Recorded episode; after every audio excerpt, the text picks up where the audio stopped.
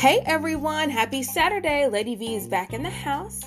Today's topic of discussion for our Vism is going to be jump or push.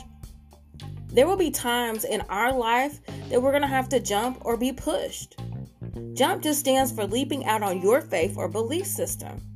Being pushed means that you're forced to volunteer.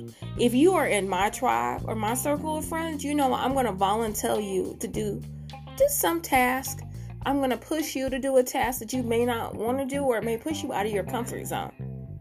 Some people tend to accept being pushed, however, some do not. Some want to be pushed because it simply feels easier than taking those bold steps to jump.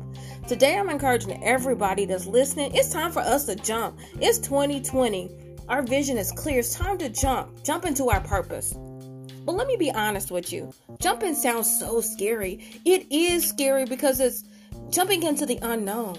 But that's what makes it so thrilling and exciting.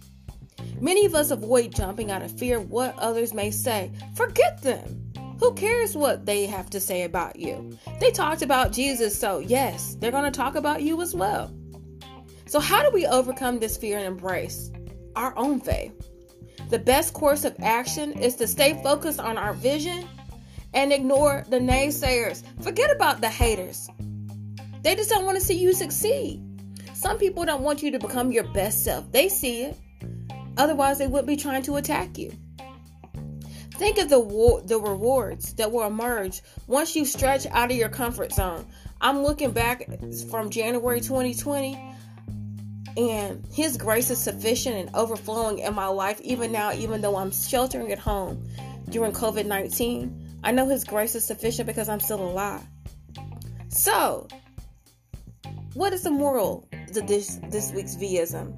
Are you going to jump? Or are you going to be pushed? It's time for us to get out of our comfort zone and just jump. So, jump, ladies. Jump, men. Let's stop being scared. Jump.